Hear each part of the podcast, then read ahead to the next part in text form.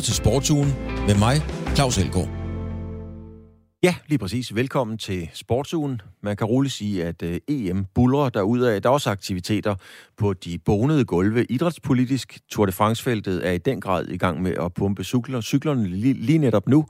NBA og NFL har leveret overskrifter. Det er de ret gode til. Boksning er der til gengæld ikke så mange, der gider at skrive om.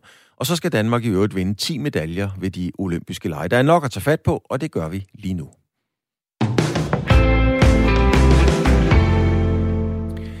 Danmarks Idrætsforbund, DIF, har fundet en ny formand. Niels Nygaard er nemlig gået af efter 14 år på posten, og i weekenden blev den tidligere olympiske sejler Hans Natop så stemt ind som Nygaards efterfølger. Og det skete efter det, man meget roligt kan kalde et neglebidende tæt valg. Med stemmerne 76 mod 71 vandt Hans Natop foran DIF næstformand Thomas Bak. Og min kollega Niklas Stein har taget en snak med den nyvalgte DIF-formand Hans Natop om, hvad han vil bringe til bordet som ny mand ved roret. Altså helt, helt overordnet, så er Danmarks Idrætsforbund jo en politisk drevet medlemsorganisation for vores øh, 62 øh, medlemsorganisationer, specialforbundene, og samtidig er vi en øh, ekstern, en politisk øh, interesseorganisation for, for selv samme gruppe medlemmer, men også bredt hele, hele idrætten i Danmark påtager vi os jo en rolle overfor øh, kvæg den størrelse og den mangfoldighed, vi repræsenterer. Og øh, min rolle er at øh, tegne øh, ansigtet på, på det, både eksternt og, og internt. Og hvordan vil du så gøre det? Jamen det vil jeg gøre ved i høj grad at, at være, være til stede. Øh, selvfølgelig internt i forhold til medlemmerne, 62 øh, specialforbund, som hver især har deres øh, plads og rolle i, øh, i det mangfoldige idrætsbillede. I, øh, det at den mangfoldighed, det, den forskel, der er mellem et meget lille forbund, som, som, øh, som for eksempel petang eller minigolf, og et meget stort forbund som gymnastik eller Dansk Boldspilunion, under samme paraply øh, kræver jo forskellige tilgange til at tilgodese det behov, de har for, at øh, medlemsorganisationen virkelig løser opgaven. Og der vil jeg øh, på det politiske være meget til stede overfor og sammen med specialforbundet. Og øh, på samme måde, så, øh, så har vi jo en opgave eksternt i forhold til at øh, tage den her brede interessevaretagelse for idrætten, hvor vi jo repræsenterer øh, Øh, den, den store diversitet, den helt brede øh, folkelige idræt og, og foreningsidrætten, idrætsfællesskaberne, til øh, det, det meget elite øh, idræts øh, øh, område med, øh, altså med Team Danmark og Guld til Danmark og de olympiske ringe og så videre. Det, det er jo en meget stor palette. Og det kræver også forskellige tilgange, men det kræver en fællesnævner med en politisk stedværelse, der forstår samspillet. Og det er min opgave. Og det er så, hvad kan man sige, hvad, hvad du har øh, fokus på øh, som ny øh, tilkommen formand. Hvad vil du så tage med videre fra, øh, fra, fra Niels Nygaard, som du overtager stafetten fra? Ja, altså Niels Nygaard er jo Niels Nygaard, og hans natop er hans natop, så jeg tænker, at øh, Niels han har haft sin måde at gøre tingene på, og jeg kommer til at udvikle min. Så øh, jeg ser det mere som, at, at øh, Nils som formand gennem de 14 år, han har haft stafetten, har haft opgaven, har efterladt et DIF til os andre, eller afleveret et DIF til os andre, som er i rigtig god form.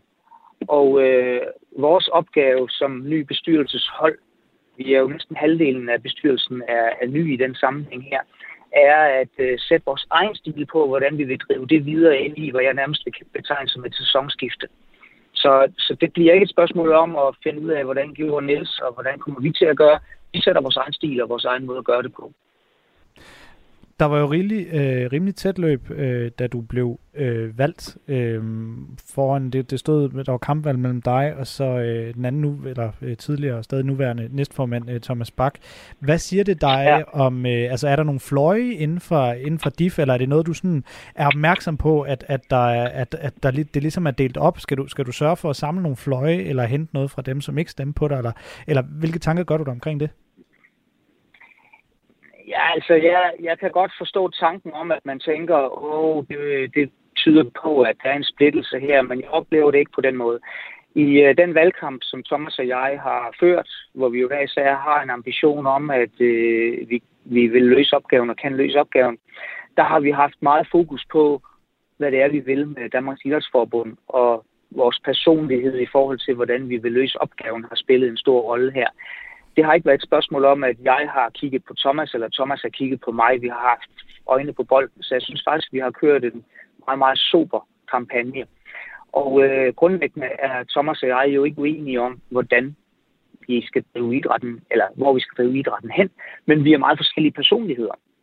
Og øh, jeg synes, at det er godt, at øh, Thomas han også har et øh, stærkt mandat i sin rolle som næstformand, fordi så har vi et meget ligeværdigt grundlag i forhold til at bringe vores forskellige tilgange til, hvordan vi personligt arbejder med opgaverne ind i noget, som i fællesskab bare gør os endnu stærkere. Så jeg ser frem til et rigtig, rigtig godt samarbejde med Thomas, og jeg ser det absolut ikke som en brudflade. Jeg ser det som, at jeg har en næstformand med et, med et godt mandat og en stor taleret i blandt øh, specialforbundene.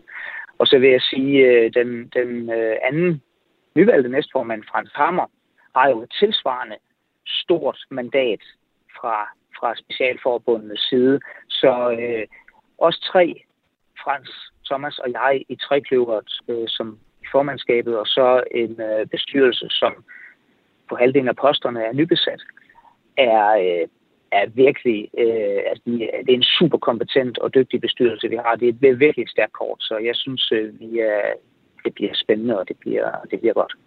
Din egen baggrund, øh, sådan rent idrætsmæssigt, er jo fra sejlsportsverdenen. Du er tidligere olympisk sejler, også været formand i Dansk Sejlunion. Er sejlsportsområdet, er det et område, du øh, vil gøre noget ekstra for, eller kan gøre noget ekstra for?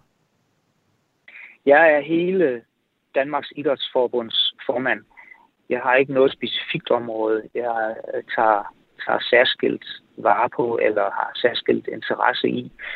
Øh, når det går godt for Danmarks Idrætsforbund, så går det godt for petang og minigolf, det går godt for gymnastik og fodbold, og det går godt for sejlsporten. Så min, min, mit fokus er, at øh, vi skaber de bedst mulige rammer for specialforbundets virke i, øh, i forbundet og i, øh, i det danske samfund.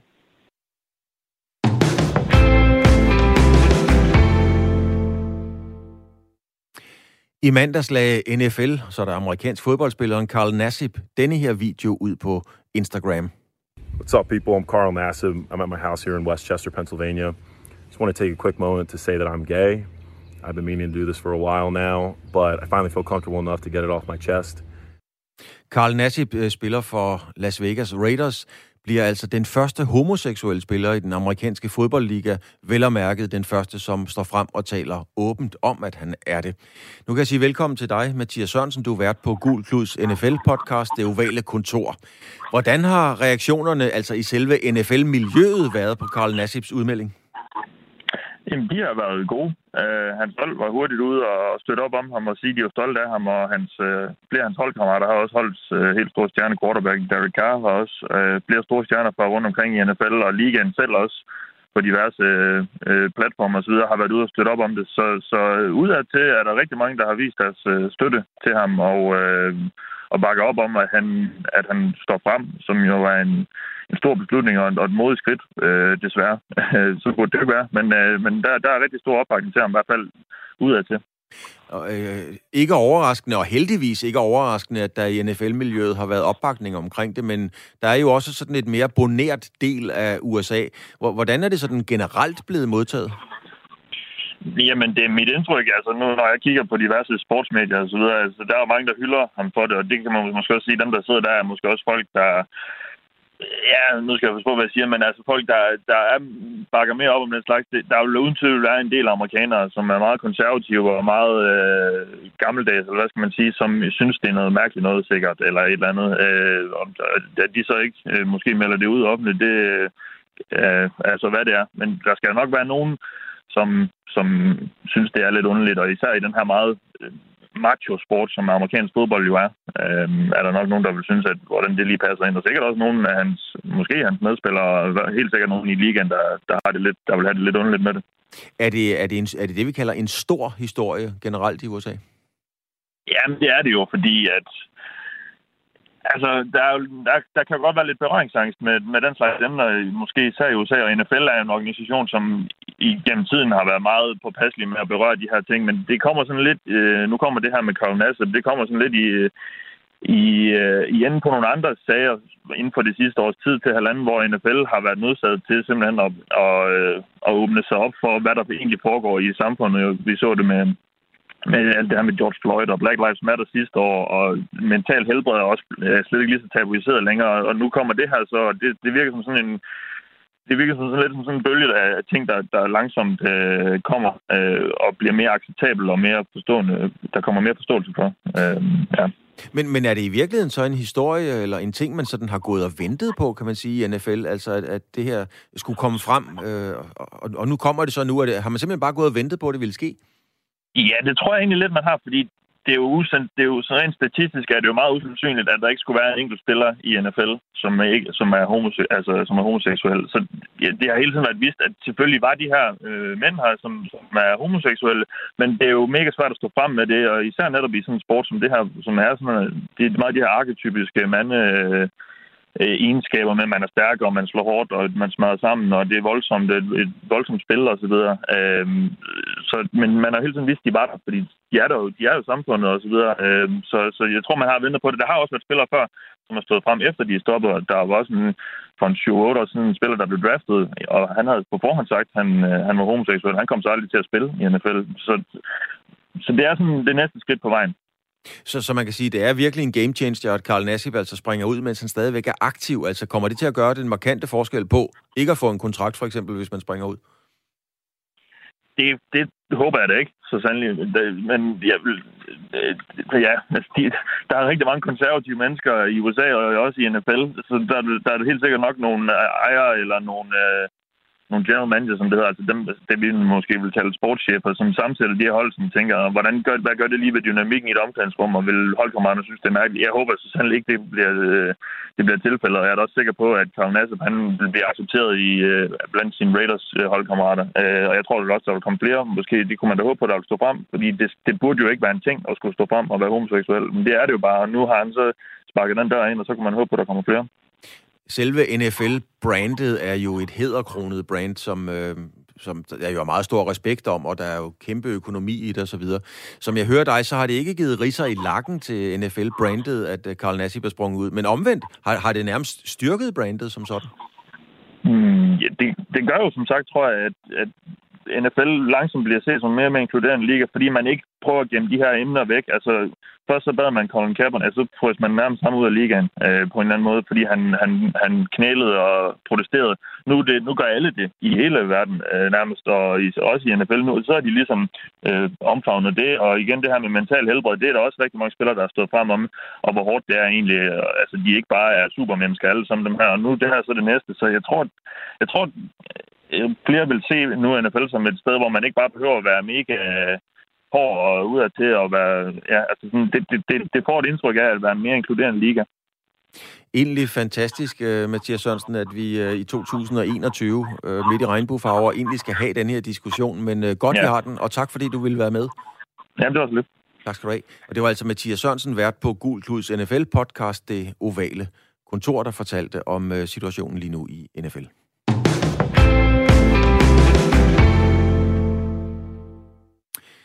Der er slået et slag for regnbuefarver, og i morgen skal der slås et helt andet slag, fordi fredag aften der skal Dina Torslund bokse om verdensmesterskabet, og det skal hun i Struer. Modstanderen er en meksikaner, der hedder Chazet Noriega, Øh, og det har været et rodet forløb op til kampen med covid-19, øh, forskellige modstandere og en masse bøvl af den slags, der altid er, når det handler om professionel boksning. Dina Torslund var på vægten i går, og den afslørede kynisk, at hun skal smide 3 kilo inden kampen. Og jeg snakker vi altså om 3 kilo på en atlet, der nærmest, eller bogstaveligt talt, ikke har så meget som et gram fedt på kroppen. Men det tager Dina Torslund nu ganske roligt. Jeg talte med hende for en times tid siden. Ja, vægten, den, øh, den er heldigvis dernede af. Jeg mangler lige knap 3 kilo øh, på nuværende tidspunkt. Men regner med, at det bliver mindre senere, og så smider de sidste her snart. Så, øh, så jeg, øh, jeg er helt tryg ved det at stille roligt. Men 3 kilo, Dina Torslund, altså det, du har jo ikke, det er jo ikke, fordi du har en voldsom stor fedtprocent, så, så 3 kilo lyder umiddelbart meget. Jamen, det bliver heller ikke fedt, at man tager. Det er ren og skær væske, jeg smider, så ja. Dina Torslund, det har jo været en, et, en helt anden optakt end til mange af dine andre kampe på grund af covid-19 og hele situationen osv. Hvordan har det været for dig? Øh, kampe, ikke kampe, vente, aflysning og nye kampe. Hvordan har hele, hele optakten været for dig? Jamen, det har selvfølgelig været hårdt og op ad bakke, øh, og det har det også allerede været inden covid-19. Jo, der har der også været lange pause mellem mine kampe. Man kan sige, det er ikke noget nyt, men det, det er bare super ærgerligt og super irriterende. Så det, det gør det, at jeg ved, hvis, jeg, hvis der går et år igen, før jeg bokser, så er det ikke sikkert, at jeg bokser. Altså, der skal komme noget kontinuitet nu, hvis jeg skal fortsætte i hvert fald. Så det er et krav, du har stillet til de folk, der nu arrangerer kampene for dig? Altså, der skal, der skal nogle kampe på bordet, ganske enkelt? Ja, altså det, jeg har ikke rigtig nogen at stille krav til, for jeg har ikke en promotor. Men jeg har snakket med min træner og manager om det, at, at det, der skal simpelthen nogle kampe på bordet nu, fordi jeg venter ikke mere. Mm. Men, men hvad er det så for en kamp, øh, du gerne vil have? Nu skal du forhåbentlig forsvare din titel, du skal være verdensmester. Hvad er drømmekampen for dig? Hvad er det, du tænker, det er den, som, som jeg går efter? Jamen, det næste skridt, eller næste drøm og mål, det er, jeg vil rigtig gerne bokse mod en, der hedder Shannon Corton i England, som har titlen WBA. Så så frem jeg vinder den her, så, øh, så kunne vi sætte to titler på spil og, og have en stor kamp i England måske. Det, øh, det er i hvert fald muligt. og så ellers så er der jo selvfølgelig en anden drømmekamp, der hedder sammen med fod, men, men jeg tænker ikke, den er realistisk næste gang. Men hvordan, øh, Torslund, har du, har du øh, bearbejdet det? Fordi ja, sport på det niveau, du dyrker det, er jo altid også en mental sag. Men hvordan har du valgt at gribe det an med hele uvidsheden, øh, kampe, covid-19 osv.? Hvordan har, du, hvordan har du arbejdet med det for at, at komme igennem det?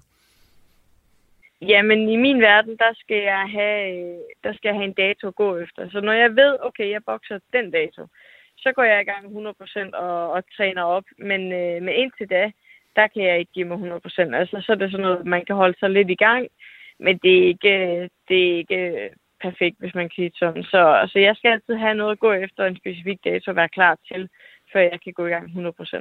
Nu skal du op mod en, øh, en god modstander, øh, med, og, og det er altid, når man bokser VM-kampe, det er jo, det er jo altid øh, en stor risiko, man løber, fordi det er nogle dygtige folk, der står i den anden ende. Hvordan, hvordan arbejder du med at komme helt ind i ringen mentalt, og ikke tænke på, åh, kommer der nu flere kampe, og bliver der flere aflysninger? Altså, hvordan, hvad gør du for at være i ringen 100%? Jamen, jeg vil sige, når jeg kommer op i arenaen og, og begynder at klæde om, og jeg går altid lige ud i handen og siger hej til dem, jeg kender, og, og sådan ting, og mærker stemningen. Altså, når jeg er der, der er der ikke en tanke på, hvad der skal ske i morgen. Der er ikke en tanke på, hvad kamp den næste er. Øh, så der, der zoomer hele mit fokus helt ind til, til nu det her er. Øh, og så især når gongongen først lyder, jamen så er der intet andet i min verden, end den modstand, der står foran. Så det kommer helt naturligt. Når du, når du så står deroppe, altså det er jo en stor fejl for mange sportsfolk, eller en stor ja, en fejl, det kan man godt sige, at man altid tænker videre frem til den næste kamp, og det ser man jo også mange boksere gøre, øh, og så går det galt. Hvordan øh, får du lukket ned øh, det her med Mafo, en kamp i England osv.? Hvordan, hvad gør du for at lukke de tanker ned, mens du er deroppe? Øh, jamen, hvad gør jeg egentlig ikke noget aktivt? Det, øh, det kommer helt af sig selv. Øh, der har jeg altid haft... Øh, ja, hvad skal man sige, der har jeg altid været god til at, at ikke at tænke på andet end det, jeg står i, for det kan jeg ikke. Jeg, jeg vil ikke sige, at jeg lider af præstationsangst, men jeg bliver nervøs på min egen vej i forhold til at præstere godt nok. Øh, og det, om jeg så skulle til Sjællandsmesterskaberne som amatør, eller om det er til DM, eller om det er til VM nu, altså, når jeg står i den opgave, så er det 100% den opgave, der er fokus på. Jeg, jeg skænker ikke dagen efter en tanke. Så, så det, det kommer faktisk meget naturligvis. Lige for at runde af her, øh, Torslund, øhm, nu sagde du selv, at, at en kamp mod Sarah Mafo måske ikke er realistisk ligesom den næste, men så tænker jeg jo bare, hvorfor egentlig ikke? Fordi dansk boksning har brug for den kamp. Det er en kamp, der er rigtig gode penge i, eller der kan komme gode penge i, både for dig og Sarah Mafo. Så, så hvorfor er det egentlig ikke realistisk? Fordi umiddelbart så virker det jo fuldstændig oplagt, at det er den kamp, der skal være næste gang. Jamen, jeg synes egentlig også, det er meget oplagt. Altså, det er jo lang tid siden, øh, hun har haft kamp, så jeg tænker, hun se at jeg kommer lidt tilbage. Øh, og det er lang tid siden, jeg har haft kamp. Nu får jeg så kamp nu her. Men jeg tror, jeg ved, jeg er stadig helt us Jeg er ikke helt sikker på, om det er Mogens, der står vejen, eller om det er Sara, der står vejen. Men jeg kunne godt forestille mig, at det var Mogens. Øh, det har været ham, der har været stopklodsen i det fordi han vil have stævnet øh, og rettet på hans side. Øh, og man kan sige, jeg mener, at det er her i juni eller juli, jeg går fri af den klausul, jeg havde med Sauerland, om at jeg ikke kunne bokse nu på andet end deres stævn. Så når vi er over den, jamen, så burde der ikke være et problem, men jeg kan stadig godt være i tvivl, om det kan lade sig gøre. Men jeg håber da. Der er rigtig mange boksefans, der håber, og skal vi ikke lige øh, slå fast, at når Dina Torslund så bramfrit siger Mogens, så refererer hun naturligvis til Mogens Palle, den legendariske promotor, som stadigvæk er aktiv. Der er generelt ikke meget fokus på dansk professionel boksning for tiden i medierne. Efter en gylden periode med Måns Palles boksestal, og så naturligvis hele perioden æraen omkring Mikkel Kessler, så hører det nu efterhånden til sjældenhederne, at de store medier beskæftiger sig med professionel boksning. Jan Skovby, du er chefredaktør på Aarhus Stifttidene. Øh, hvorfor er boksning egentlig ikke godt stof mere? Hmm, ja, det er faktisk øh, det er et meget godt spørgsmål, fordi det er jo kan jo også være, være godt stof stadigvæk. Altså, når de helt store sværvægter støder sammen, så er det faktisk stadigvæk noget, vi skriver om. Men jeg giver dig ret i, at vi skriver ikke nær det, vi gjorde om boksning øh, tidligere. Jeg tror, en del af forklaringen er, at, at det er... Øh, på det tidspunkt, at boksporten blev kæmpestor, der var Danmarks Radio nærmest øh, det eneste, man så. Øh, vi sad alle sammen oppe til klokken øh, meget sent om natten og så Tyson slagte en eller anden øh, på 5 sekunder. Øh, Danmarks Radio er jo ligesom referencepunktet for alle. Ikke? Altså, jeg synes ikke engang, hvor man selv kunne få danskerne til at se travsport og tråk blæst rundt om den bane her. Det er der heller ikke rigtig nogen, der gør i dag. Udbuddet af sport er simpelthen blevet enormt, og det tror jeg, at sporten øh, lider under. Samtidig så tror jeg, at det her med, at der jo kom så sindssygt mange forbund, øh, og helt umulige bokser blev ført frem, som overhovedet ikke kunne bokse. Altså vi tager Patrick øh, Nielsen. Øh, Nielsen for eksempel. Øh, så, øh, så har det meget godt eksempel på en, der blev ført frem som om her, og det blev guds gave til boksporten. Han kunne ikke slå en bule i en, i en, i en flødebold. Øh, og der kom simpelthen for mange ligegyldige bokser, der blev ført frem til noget stort. Jeg tror, at folk mistede interessen for det. det altså, vi savner alle sammen en, en Kessler. Det er som om, da Kessler han stoppede sin karriere, ja, så mistede mange øh, interessen for dem, der kom efter. De havde simpelthen ikke kvaliteten til Og endelig, så tror jeg, at øh, hvis vi nu snakker om, øh, om, om to af de bokser, der for alvor er dygtige øh, i dansk professionel boksning i så er det jo kvinder. Jeg tror, mange mener simpelthen ikke, at, at kvindeboksning er, er, er en sport, der starter nu. Jeg tror virkelig, det kan godt lyde sådan lidt, lidt mandsjournalistisk, men jeg tror, mange har svært ved at forestille sig to, eller se det, det gode i, at to kvinder stiller sig op øh, i en boksring og står til at skal løse på hinanden. Det, det er ikke ret kvindeligt. Øh, og så kan man sige, at sporten er jo også forsvindende lille.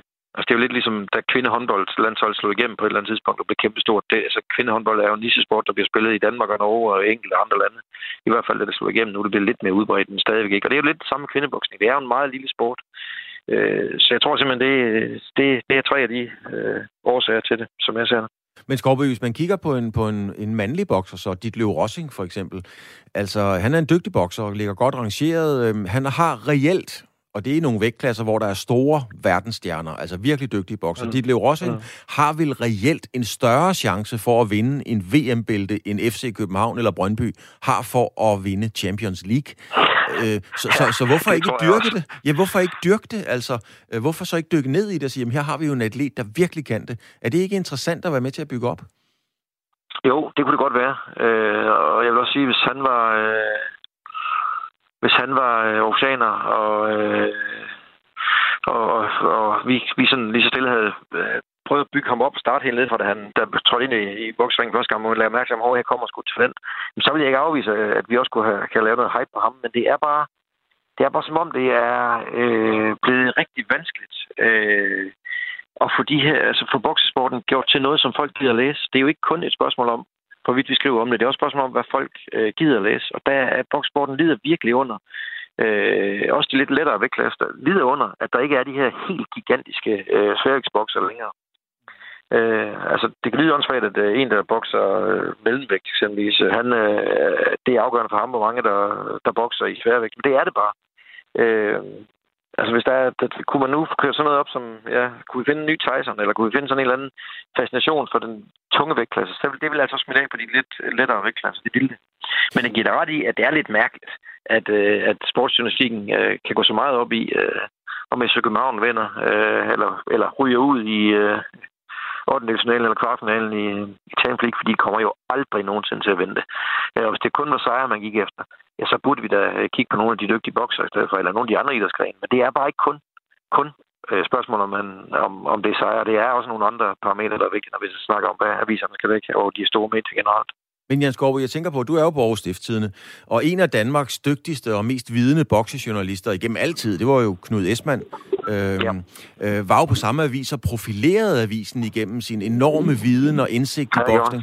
Øh, er, er, er der ikke belæb for at køre den tradition videre? Mm, jo, måske. Altså, men, men det var jo, som sagt, han var jo, altså, Esmann øh, var jo en fremragende skribent og en virkelig, virkelig dygtig journalist. Øhm, han dækkede bare boksning på det tidspunkt. Han startede hele, det var, da det var Muhammad Ali og Joe Frazier, og hvad de hed, de der, der havde de her Rumble in the Jungle, og alle de andre store, store bokskampe. Men på det tidspunkt var udbuddet af sport bare markant mindre. Og, øh, øh, og det var som om, at, at boksning var en stor sport. Altså, når der var jyske mesterskab i, øh, i boksning i Aarhus, jamen, så var der jo øh, tusindvis af mennesker mødt op til det. Øh, I dag, øh, jamen, der kommer jo ikke 100 tilskuere og ser på det.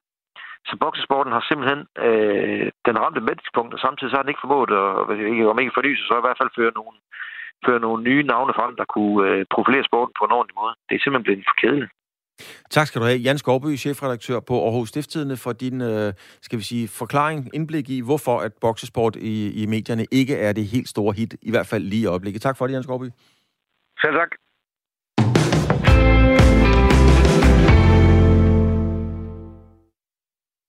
Denmark are just pushing ahead and may just steal this on the line. It's going to be gold for Denmark, I think, and silver for Great Britain.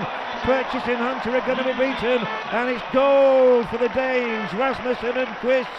It's silver for Britain, it's bronze for New Zealand. Rasmussen and Quest. Nu skal vi snart til at høre det igen. Forhåbentlig der i hvert fald, for der er under en måned til de olympiske lege OL i Tokyo. Og som tegn på, at det nærmer sig med hastige skridt, kom Danmarks Idrætsforbund DIF og Team Danmark i går med en øh, erklæring omkring medaljemålsætninger. 8-10 medaljer, det er ganske enkelt planen, at Danmark skal have med hjem fra Japan. Den målsætning har min kollega øh, Niklas Stein talt med Team Danmarks sportsmanager om, og den sportsmanager hedder Lars Balle Christensen. Jamen, det er jo baseret på først og fremmest en, en dialog øh, med de forbund, vi samarbejder med. Hvordan, øh, hvordan vurderer øh, de enkelte sportschefer, øh, landstræner, at det resultatpotentiale det er i forhold til de øh, atleter, der skal afsted. Så der har vi simpelthen haft en dialog øh, med forbundet om at sige, hvad, hvad er forventningerne øh, til, hvad der, er, der kan forventes af resultater fra, fra de pågældende hold øh, når vi står i Tokyo. Det er simpelthen noget, man sådan uddelegerer til alle forbundene, jeg går ud fra, fordi det er dem, der ved bedst om det, og så samler man, puljer man det helt sammen, øh, så at sige, i et ja, samlet mål. Det, altså, det, ja, men det er jo en dialog, vi har med forbundene, ikke? og, og de, de kigger så ned i forhold til de hold, øh, de atleter, de skal have afsted og sige, hvad er øh, resultatpotentiale med de folk, vi sender afsted. Og så har vi jo også nogle, nogle, nogle samarbejdsaftaler, hvor der er nogle resultatmålsætninger ind, som vi sammenholder det med også. Øhm, og vi følger jo også med i, hvordan hvad skal man sige, de sportslige præstationer, de har været over, over det seneste år, dem, der har været i konkurrence. Øhm, så det, det samler vi jo ligesom i sådan en analyse og kigger ned i og siger, men hvad er, hvad er forventningerne så til det OL, som vi står lige foran nu? Øhm, og derfor er vi så kommet frem til, at den her en målsætning, der hedder 8-10 medaljer.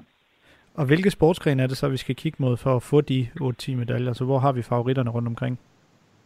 Jamen altså, øh, kajak, øh, håndbold, øh, cykling, roning, øh, ridning, svømning, sejl.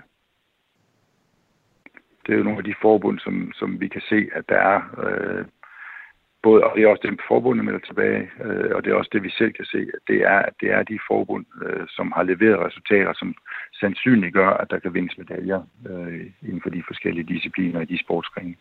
Og hvor ligger de bedste chancer så? Altså, øh, jeg vil sige, øh, jamen, kajak, håndbold, roning, øh, cykling, badminton, øh, er nok der, hvor jeg ser, der er det, det altså, man kan ikke kalde dem sikre medaljer, øh, fordi de skal ud og kæmpe om dem. Øh, men det er der, der er størst sandsynlighed for, at medaljerne de kommer de her 8-10 medaljer, de, de falder sådan rimelig godt i hak med de tidligere øh, ambitioner, der har ligget sådan mellem, godt og vel sådan mellem 7 og så op til de her cirka, cirka 10. Og hvad hedder det, de danske atleter har jo lidt for vane at overgå dem, øh, de her ambitioner. Så kan man være lidt fræk og spørge, er det ikke på tide at, at tage ambitionerne lidt et nyk i vejret? Jo, det kan man sige, men, men øh, altså, hvis man kigger tilbage på OL i London, øh, og kigger på, hvad resultater der kom der. Øh, nu kan ikke lige huske, hvad det endte med med det helt eksakte medaljetal, men det var en 9-10 stykker. Øhm, men der var rigtig mange fjerdepladser, øh, som var med oven i hatten der. Øh, de tæller ikke med i medaljestatistikken. Øh, så man kan også stå efter et OL og så sige, at det er rigtig mange fjerdepladser. Øh, og så har vi ikke nået målsætning. I Rio, der havde vi ikke ret mange fjerdepladser, øh, men der havde vi så til gengæld 15 medaljer. Øh, så det er jo nogle små nuancer, der gør, om man, er, man, man når medaljeskammen eller ej. Øhm, og, og det er jo altså, det er jo en benhård konkurrence, det her. Øh, og når vi laver vores analyser og kigger ned i, i, i der, hvor vi kan se, der er potentiale, jamen, så lander vi på, på, på de her øh, 8-10 medaljer. Øh, så det er jo ikke bare noget, der er grebet ud af den blå luft. Øh, det er jo det, vi ligesom også i dialog med forbundene øh, kan se, hvad der, der, der er mest sandsynligt, øh, vi lander på. Velvidende, at der er nogle små. Det, det kan gå både den ene og den anden vej, men, men en placering, så kan du være ude af medalje. Øh, øh, målsætningen. Øh, så der skal ikke meget til at, til at rykke det. De her øh, medaljemålsætninger, det er jo selvfølgelig en tilbagevendende øh, begivenhed, der sådan markerer, at nu er det ved at være lige op over, det har været i år ret, skal vi kalde det kaotisk øh, optakt med alle mulige forskellige meldinger fra Japan. Det virker som om, der er kommet lidt ro på nu. Hvordan er stemningen her, fra, set fra din stol, med, med kun under en måned til, øh, til Tokyo? Ja, de, altså nu er det jo alle forbundet, de er fuld fokus nu på den sidste optimering. Øhm, og det er jo ikke sådan, at de opfinder noget nyt nu. Det er jo, det er jo en optimering, der er planlagt øh, meget minutiøst i hver enkelt forbund i forhold til, hvordan kan man altså forberede sig så godt som overhovedet muligt øh, den sidste fase op til. Altså, der er jo folk, der allerede er taget på træningslejr nu for at puste det sidste af og skal ro. Der er folk, der tager afsted her inden for længe. Øh, men jeg synes, at det, det, det virker som om, at øh, der, der er ligesom der, der falder sådan ro over nu, fordi nu skal vi, nu skal vi gøre det, som vi har planlagt øh, i lang tid. Nu er det egentlig bare det, vi skal eksekvere, og så er vi klar, når vi står i Tokyo. Øh, så jeg synes, at det, altså, det, forbundet har fået planlagt en, en god ligesom, afslutningsfase, inden, øh, inden vi står i Tokyo. Og, og øh, jeg, jeg, altså, vi var sammen med sportscheferne i går, og, og der er selvfølgelig en masse man sige, alle de her restriktioner, som vi skal forholde os til. Men det er det, talen den går om nu øh, det sportslige, det kører. Øh, så så der, der er ro, ro på nu.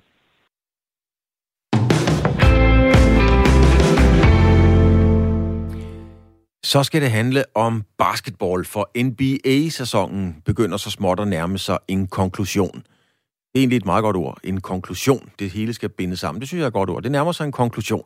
Man er i gang med semifinalerne, hvor der spilles bedst ud af syv, og hvor Phoenix Suns lige nu fører for eksempel med 2-0 i kampe over LA Clippers, mens Atlanta Hawks i nat dansk tid vandt den første kamp over Milwaukee Bucks.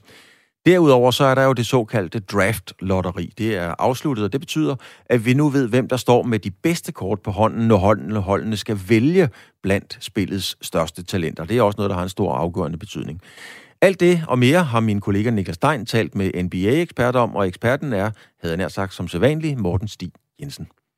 Det er de fortjente hold, og om det er de bedste, det er svært at sige efter en sæson, hvor at der har været så mange øh, hvad skal man sige, tilfælde både af corona tidlig i sæsonen og, og skader og alt muligt. Det, det har ikke været en typisk NBA-sæson i, øh, i det henseende. Men jeg vil sige, at de fire klubber, der er tilbage, har spillet bedst i slutspillet med hensyn til at overkomme deres problemer og, og forsvar og alt muligt, så de har fuldt fortjent at være, hvor de er, alle fire.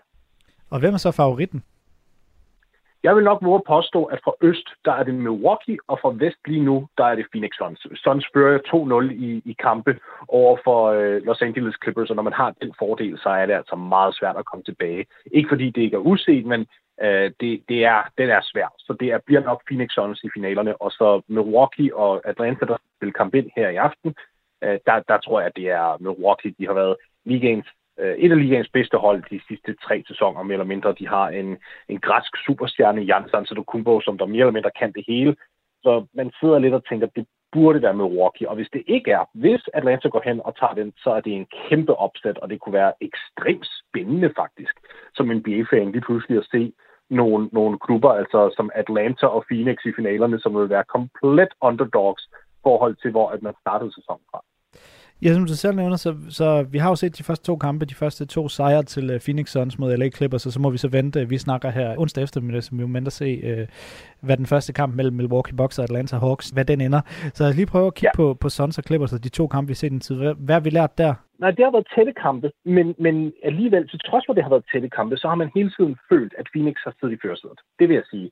Uh, de, de kommer bare ud mere parate, og, og måske skulle jeg også lige starte med at indskyde, at Los Angeles Clippers mistede jo deres store, store superstjerne Kawhi Leonard til en korsbåndsskade. Så, så det, det driller jo også billedet en lille smule. Men over de to første kampe, så har vi i hvert fald lært, at Phoenix bare spiller rigtig, rigtig solidt på begge ender af banen. Deres DeAndre Aiden lukker nærmest ned for alt defensivt, øh, og, og, og faktisk offensivt at han begynder at komme med det i langt højere grad, end han gjorde i løbet af grundspillet. Så har de deres stjerne, øh, Devin Booker, der løber rundt i, i semicirkler og skyder midrange jump shots hele tiden. Og så mangler de faktisk deres point guard Chris Paul, som sidder ude med øh, ja, muligvis corona faktisk. Det er, det er også noget, der lige er øh, endnu et stopplot. Så når han kommer tilbage, så tror jeg, at de kommer til at løbe hele den her serie over fuldstændig. Øh, så det, at de faktisk har siddet der og har taget den, skal man sige, øh, magt til sig selv gennem de to første kampe uden deres point guard, det siger en del. Så, øh, så Phoenix helt klart, altså super imponerende sæson, og super imponerende, hvordan de har gjort de her de to første kampe. Og hvis man har mulighed for at se dem, så burde man gå tilbage, fordi de har også været spændende og underholdende hele vejen igennem. Og nu du snakker, øh, snakker profiler og individuelle spillere, så, så nævnte du jo også netop øh, ham her, øh, Giannis øh, Antetokounmpo, øh, den store Milwaukee Bucks øh, stjerne. Jeg kunne godt tænke ja. mig lige at prøve at få sat nogle flere ord på ham, og sådan sat ind i en kontekst. Hvor stor en stjerne er han egentlig, og hvor, hvor, hvor snakker vi i den her, hvis vi, hvis, vi, hvis vi breder billedet ud og kigger på de her stjerner, som jo selvfølgelig altid bliver hypet frem og sådan noget. Hvor, hvor er han, og hvor stort er hans potentiale egentlig? Men han er en spiller, som der lige nu er, jeg mener, han er 26 år gammel. Og han har vundet to uh, øh, MVP's, hvilket er prisen for bedste spiller i ligaen. Og sidste år gjorde han noget, som kun Michael Jordan har gjort før, hvor han vandt MVP'en, men også den, som der hedder DPOY, hvilket står for Defensive Player of the Year. Altså ligaens bedste defensive spiller. Og det er kun ham og Michael Jordan, der har gjort det samme sæson. Så vi er oppe i de luftlag i henhold til stjerne øh, kvalitet. Altså vi taler her om en, en spiller, som når alt er sagt og gjort, og han er færdig med sin karriere, jamen så kigger vi på Hall of Fame-karriere, vi kigger på ham som muligvis være en af de 10 bedste nogensinde. Men med det sagt, så har han stadig ikke vundet et mesterskab, og det er en af de ting, der holder ham lidt tilbage. Det er ikke nødvendigvis kun hans skyld. Øh, Milwaukee sidder med en træner, som faktisk har både træner og spillet i, i Danmark, Mike Budenholzer, og han har ikke rigtig vist sig til at være dygtig nok i slutspillet til egentlig at stille de rigtige rotationer, til at sætte spillerne ind i de rigtige positioner til at score. Der har været lidt, øh, lidt problematik der. Men Jannes er e-, et klassetalent. E-, e-, en spiller, som vi som europæere må være rimelig stolte over, øh, fordi han, han ødelægger nærmest ligaen øh, på bredt og vidt, simpelthen på grund af, at han dunker alt, og han kan nemt komme ind mod kurven, og han er, han er nok en af de mest dominerende spillere, jeg har set siden Shaquille O'Neal. Og øh, det skal lige siges, at øh, Giannis, når du nævner, at vi skal være stolte af ham her i Europa, så er det selvfølgelig, fordi han er født i, øh, i Athen i, øh, i Grækenland, så noget så, øh, så, ja. så sjældent som en, en kæmpe NBA-stjerne fra øh, Europa. Eller, eller hvad sjældent? Hvor, hvor, hvor sjældent er det egentlig? Vi er begyndt at ligge rimelig højt nu faktisk, og det er det, der er, er sjovt. Det har jo ikke altid været sagen. Førhen var det sådan lidt en, hvad skal man sige, en kuriositet, at man havde en Dirk Nowitzki, og man havde en Tony Kukoc, en Drazen Petrovic og alt det her.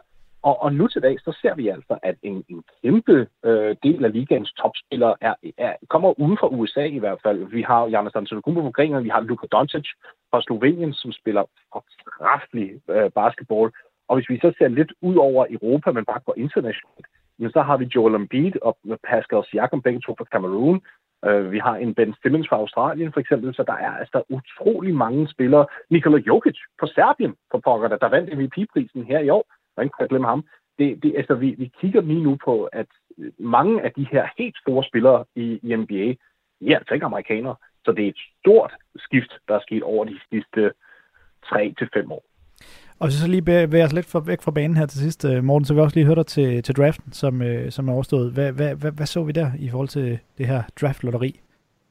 Ja, draftlotteriet er overstået. Draften, det er først i, en gang i juli. Så det vil så sige, at draftlotteriet, det er, hvor at de, spil, de holdretter, der ikke kommer med i slutspillet, de kommer med i simpelthen et lotteri om, hvem kan vælge først i det her draft. Og et draft, det er jo, hvor man vælger spillere fra college eller spillere andre steder fra ude i den store verden, som så kan komme ind i NBA. Og selvfølgelig det hold, som der får lov til at vælge først, så vælge den bedste spiller, der lige nu ikke er i NBA.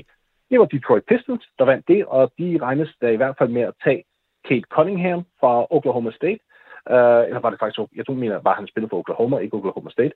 Uh, han er en, en, sy, en amerikaner, som der faktisk minder lidt om Luka Doncic i, han er en playmaker, han er omkring 2 meter 3, men spiller som en, en lille person på banen, som der virkelig er god til at drible og kan løbe frem og tilbage uh, blandt de store spillere.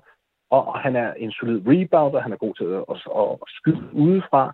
Altså, det, han kommer til at blive en fremtidig superstjerne, og det er altså Detroit, som der nu har retten til at vælge ham i næste måneds uh, draft.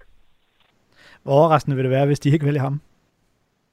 Det vil være enormt overraskende. Altså det, jeg, jeg kommer til at sidde og, og se draften der. Hvis det sker, så, øh, så kan man følge mig på Twitter på et øh, fuldstændig mental breakdown, for jeg synes, det vil være noget af det mærkeligste, der vil være sket nogensinde.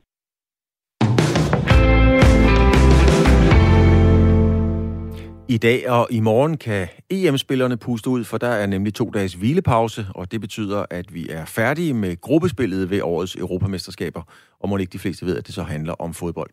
Forud venter så 8. delsfinalerne, og det er jo så de 16 hold, der stadigvæk er med, som skal kæmpe om EM-trofæet.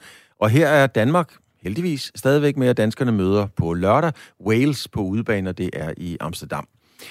Nu skal vi så lægge øh, gruppespillet ned, og det skal vi med Dan Grønbæk, der har været på Fire på Foden og på øh, podcasten Mandsopdækket her på stationen. Dan Grønbæk, øh, hvem har været gruppespillets vinder og taber? Der er ingen tvivl om, at når vi kigger på vinderne i hvert fald, så er et hold som Sverige de har, øh, de har i hvert fald øh, cementeret deres øh, meget solide nordiske fodbold i det her gruppespil, og er jo strået forbi et godt nok haltende spansk landshold i, i deres gruppe, da de kom videre. Det har jo det har helt sikkert været nogle af dem, der har været, været vinderne i tingene også. Frankrig har jo på en eller anden måde også lidt været en vinder. De havde lige et, et uafgjort resultat mod Ungarn, og så en uafgjort mod Portugal i går. Men man har jo i momenter set den storhed, vi også havde forventet af det her kolossalt talentfulde franske landshold, hvor, hvor man jo siger, hvis, altså de 26 mand, de har med, hvis de havde taget dem hjemmefra, så er det lige før de næste 26 i rækken også havde været favoritter til EM-titlen. Så, så mange øh, dygtige spillere er der i det land øh, lige for tiden.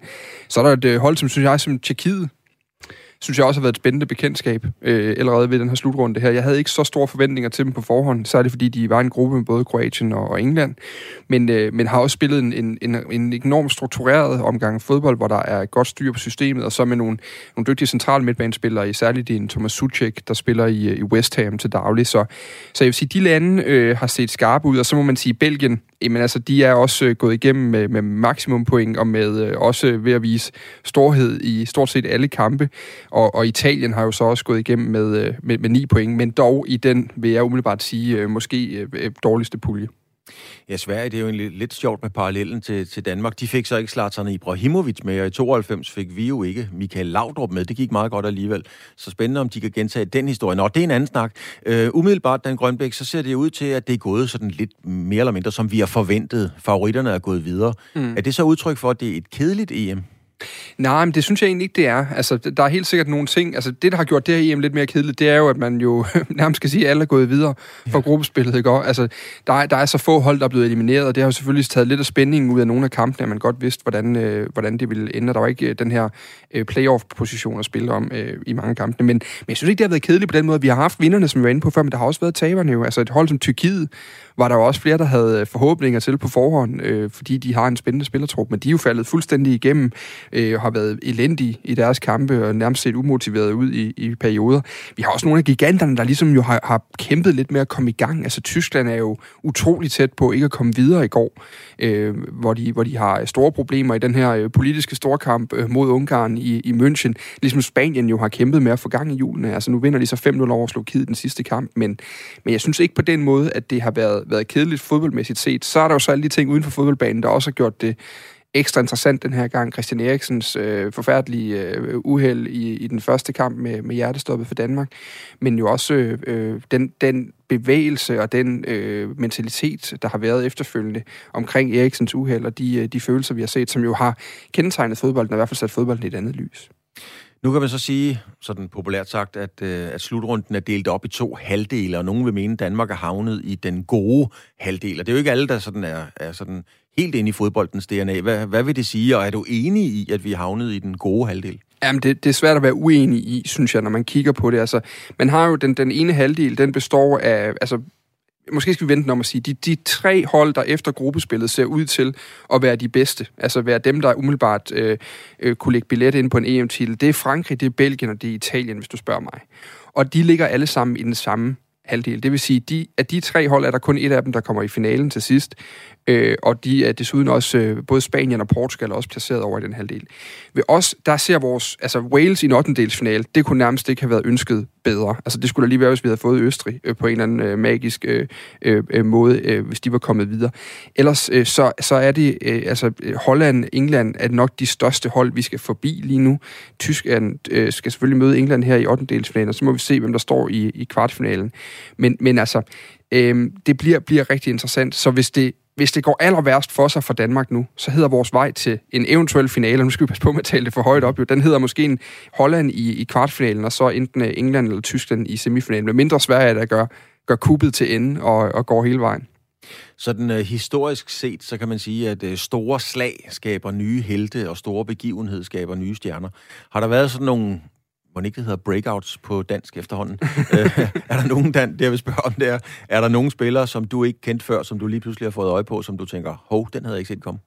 Jeg synes, spørgsmålet om nogen, jeg ikke har kendt før, er, er, er i hvert fald, det er måske svært, fordi der er mange navne her, altså de er jo med af en grund, og det er jo også, fordi de på en eller anden måde har gjort et, øh, et indtryk i verdensfodbolden øh, tidligere. Men altså en spiller som Denzel Dumfries, øh, højreback for Holland, høj, højrebakken har for Holland lidt været akilleshælen i mange år. Altså de har ikke helt kunne løse den. Han har spillet en rigtig stærk øh, slutrunde. Men så er der også andre sådan mere kendte navne, household names, som har bare har gjort det rigtig godt, som måske kunne lave sådan en øh, Rames Rodriguez ved VM for, for syv år siden, hvor man bliver solgt for et kolossalt stort beløb efter, fordi man har slået igennem der. Der har du en svensk angriber i Alexander Isak, der har gjort, at der ikke er nogen, der har savnet Zlatan sådan umiddelbart. Øhm, vi har en, øh, en dansker, Joachim Mæle, som jo også byder sig til på den helt store hylde nu. Han har jo i, i både kamp mod Belgien og kamp mod Rusland vist, at den motor, han besidder, den kan altså sagtens måle sig med de, med de absolut bedste i verden. Så er der en italiener i Thomas Locatelli, øh, øh, som spiller ind på den, øh, på den centrale midtbane. Manuel Locatelli hedder han, spiller på den centrale midtbane, har, har spillet rigtig, rigtig godt. Øh, du har en Renato Sanchez, som faktisk også var et stort hit øh, ved slutrunden for, for, for tre år siden i Rusland, VM der, men, men som igen har vist sig rigtig godt frem. Og så, øh, så er der en angriber for Tjekkiet. Jeg ved ikke, om du har set målet, Claus, men Tjekkiet scorer jo et mål fra midterlinjen jo, i kampen mod jo, Skotland. Jo, jo. Det er en angriber ved navn Patrick Schick, som spiller nede i Leverkusen, hvor, øh, hvor danske Kjeld Bordinggaard jo er, er med i direktørlaget dernede han har altså også øh, set skarp ud, og, øh, og, og det er jo det, der er ved de her slutrundehold, at de har bare brug for den der goalgetter, og der har han altså lignet en, der godt kunne, øh, kunne levere en overraskelse eller to for Tjekkiet. Så der, der er bestemt nogle navne. Der er masser at glæde sig til. Dan Grønbæk, altså vært på Fire på Foden, og ikke mindst uh, mandsopdækket podcasten, der kører lige i øjeblikket. Rigtig interessant at lytte til med nogle helt anderledes vinkler på fodbold, Dan Grønbæk. Tak fordi du havde tid og mulighed for lige at være med her. Tak selv.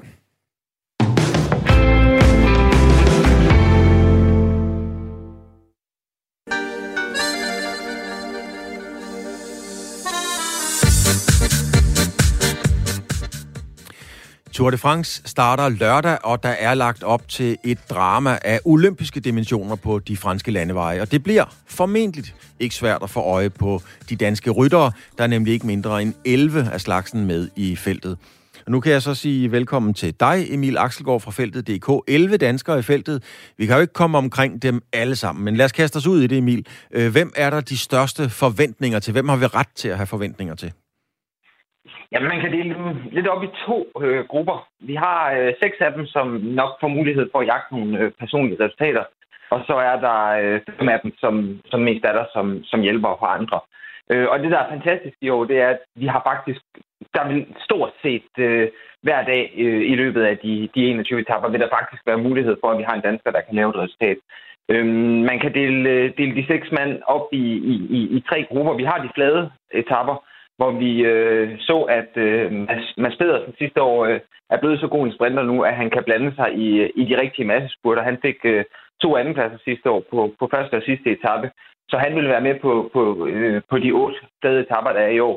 Så har vi Jakob Fuglsang, der ikke kører klassement i år, men øh, som for første gang, øh, eller ikke for første gang, men øh, for første gang i nogle år, skal ud bare og fokusere på at, at jagte etapper Øh, og det skal selvfølgelig ske i, i bjergene, øh, hvor han måske også har, har kigget på, på en bjergetrøje. Og så har vi til sidst øh, fire, øh, der skal slå til i... Ja, så, eller så har vi enkeltstarterne, hvor vi har øh, Kasper Askren og Søren Krav. Øh, der er to enkeltstarter, og de kan, kan køre med øh, helt fremme på dem. Og så har vi så mellemetapperne, hvor, hvor vi har øh, ikke de høje bjerge, men hvor det heller ikke er fast de der klassiske mellemdage, hvor, hvor der kører et udbrud hjem. Og der har vi fire gode, øh, gode bud i øh, Michael Valgren, Magnus Kort, øh, Søren Krav og, og Kasper Askren. Så, så de seks, øh, de har, er på hold, hvor de har relativt meget frihed, og, øh, og de burde øh, undervejs kunne, kunne, kunne gå efter en etappesejr. Så der er en, en, en, en pæn chance for, at, øh, at Danmark også kan komme, komme øh, få noget med hjem, ligesom vi gjorde sidste år, hvor Søren Krav vandt to gange. Ja, lad os holde lidt fast i Søren Krav, øh, Emil, fordi at, øh, det er jo klart, at en mand, der har vundet to sejre sidste år, er der store forventninger til. Får han lov til at passe sig selv? Måske lidt ligesom Rolf Sørensen på, i, i, i hans storhedstid fik lov at køre sin egen chance og spille sin egen kamp midt i kampen. Får Søren Krav lov til det, trods alt? Ja, det gør han. Han kommer på et hold, som øh, slet ikke har nogen øh, klassementsrytter med. Øh, de kommer til at køre løbet fuldstændig ligesom de gjorde sidste år, øh, hvor de skal forsøge at, at, at vinde etapper. Og de har et stort fokus på, på massespurterne øh, med deres sprinter øh, Bolle, øh, hvor, hvor, som, og i øvrigt også med, med Kasper Pedersen som, øh, som hans øh, lead-out-mand. Og så har de så øh, et par stykker, der skal, der skal stå til, når det bliver mere kuperet. Og øh, der er Søren Krav en af deres, ja, men nok deres, øh, øh, deres bedste bud. Øh, og så kan han jo også godt køre øh, to fremragende enkeltstarter. De bliver nok svære at vinde, men, øh, men dem kan han også køre. Mm. Så har vi jo set en, øh, en Jonas Vingegaard, stadigvæk et forholdsvis ubeskrevet navn, men, men øh, drengen kan jo godt køre på cykel, han er rigtig dygtig til at køre opad. Hvad, hvad, hvad for en rolle får han? Jamen, han er så en af de fem, som, øh, som er udpræget, med, med en udpræget hjælperrolle. Han, skal, han kommer sammen med, med en af de to øh, store favoritter, øh, Primoz Roglic, Øhm, og hans opgave bliver at være en af de, øh, øh, de tre, der skal sidde hos ham øh, dybt inde i, i, i, i finalerne på bjergetapperne. Så ham kommer vi forhåbentlig til at se, se rigtig meget til. Hvis han øh, klatrer lige så godt, som han gjorde i, øh, i øh, dele af Vueltaen sidste år, så kommer, kommer han til at blive, øh, blive meget vigtig på de dage, hvor, øh, hvor løbet øh, skal afgøres. Så han får forhåbentlig en meget synlig og meget afgørende debut. Så, øh, så er der jo øh, Chris Froome med, øh, og han er jo nok ikke fag. Han er jo ikke holdkaptajn, og han, så han skal jo formentlig heller ikke køre klassement. Altså, kan du forklare mig, hvad er ideen med at tage Chris Froome med? med fordi med hans ego, og det er jo sagt med stor respekt for en stor cykelrytter, altså gider han at være hjælperytter? Kan han leve med det? Kan holdet leve med det? Hvad er ideen med Chris Froome og Tour de France i år? Der er, øh, der er to idéer. Øh, den, den første idé er, at Øh, altså, de er alle sammen blevet, også ham selv, øh, blevet skuffet over, at det har taget så lang tid, og er, blevet, er så svært at komme tilbage efter, efter øh, den, den voldsomme skade, han, han, han var udsat for. Øhm, og, øh, og, og han, får, han, er, han er stadig feltets øh, højst betalte rytter, fordi de tog en stor chance og gav ham en, øh, en stor kontrakt. Og der er enorm PR-værdi i ham. Altså, så snart han åbner munden, så, så rydder han øh, diverse cykelhjemmesiders forstid. Så, øh, så hvis de skal have noget tilbagebetaling på deres investering, så skal, skal han med alene af PR-årsager. Den anden er så, at øh, de stadigvæk håber på, at, at han kan, og det håber han også selv på, at han kan komme tilbage. Øh, og øh, det er simpelthen også et, et led i den proces, der hedder, at han skal, han skal bygge sig selv op til at prøve at og, og køre, køre Grand Tours øh, som klassementsrytter igen i fremtiden. Så de håber på, at det, at han kan komme igennem de tre uger, det vil, øh, det vil hjælpe ham. Men det bliver i en helt, helt anden rolle, end, end vi er vant til at se ham. Han har været på et, et, et lidt trist niveau øh, hele året, så vi kommer til at se ham som, øh, som, som, som ren hjælperytter. Men det er han så også øh, en ryttertype øh, og en, øh, en, en ydmyg mand nok til, til at være. Så det tror jeg faktisk, øh, eller det har han også været øh, tidligere i år, så jeg tror ikke, det bliver det store problem. Men jeg tænker bare, Emil Axelgaard, altså Chris Room, hele holdets udtryk og så videre. Øhm, kan de have lurepasset? Altså kan der ligge i kortene, at hvis Chris Room har benene, han viser, at han kan, så lige pludselig, okay, så bliver han kaptajn alligevel, så er der ham, man kører for? Det, nej, det er jeg som helt udelukket. Hans niveau, altså han har været så langt fra, fra noget som helst, øh, at han, øh, det vil være, det er helt urealistisk at tro på, at han kan, han kan være med fremme. Øh, så, altså, den forvandling kan, kan han ikke gennemføre. Det er øh, først og fremmest et, øh, et langsigtet perspektiv, og så, og så det, den, den PR-værdi, der, der er. Jamen, vi kommer desværre ikke til at se ham frem. Man kan håbe på, at han måske kan gå i udbrud og, og vinde en, en etape undervejs, men selv det ser nok lidt svært ud. Og lige til allersidst, det er et stort spørgsmål. Du har 30 sekunder til det, Emil. Der er lige kommet en breaking news. Øh, Vinokurov er blevet fyret på Astana lige før Tour de France. Det er noget af en bombe. Hvad sker der? Ja, øh, jeg har faktisk også kun lige set det, så jeg, Øh, jeg kan ikke rigtig sige så meget mere øh, lige nu, før jeg har fået sat mig ind i det. Det kommer, kommer meget bag på mig, men altså, det er et hold, som i forvejen har været ved at skubbe, skub kazakkerne lidt ud, øh, for, fordi at de ikke vil, vil finansiere det, øh, det så meget selv, kazakkerne. Så der er kommet et, et kanadisk element ind over, at de har hentet en ung belgisk kvindelig manager ind. Men, men hvad der er den præcise årsag til, at han lige pludselig ryger ud, det kommer også bag på mig. Det har jeg simpelthen ikke noget at, at sætte mig ind i endnu. Det kan I til gengæld meget snart læse noget mere om på feltet.dk. Tak skal du have, Emil Axelgaard. Vi når ikke mere. Radio 4 taler med Danmark.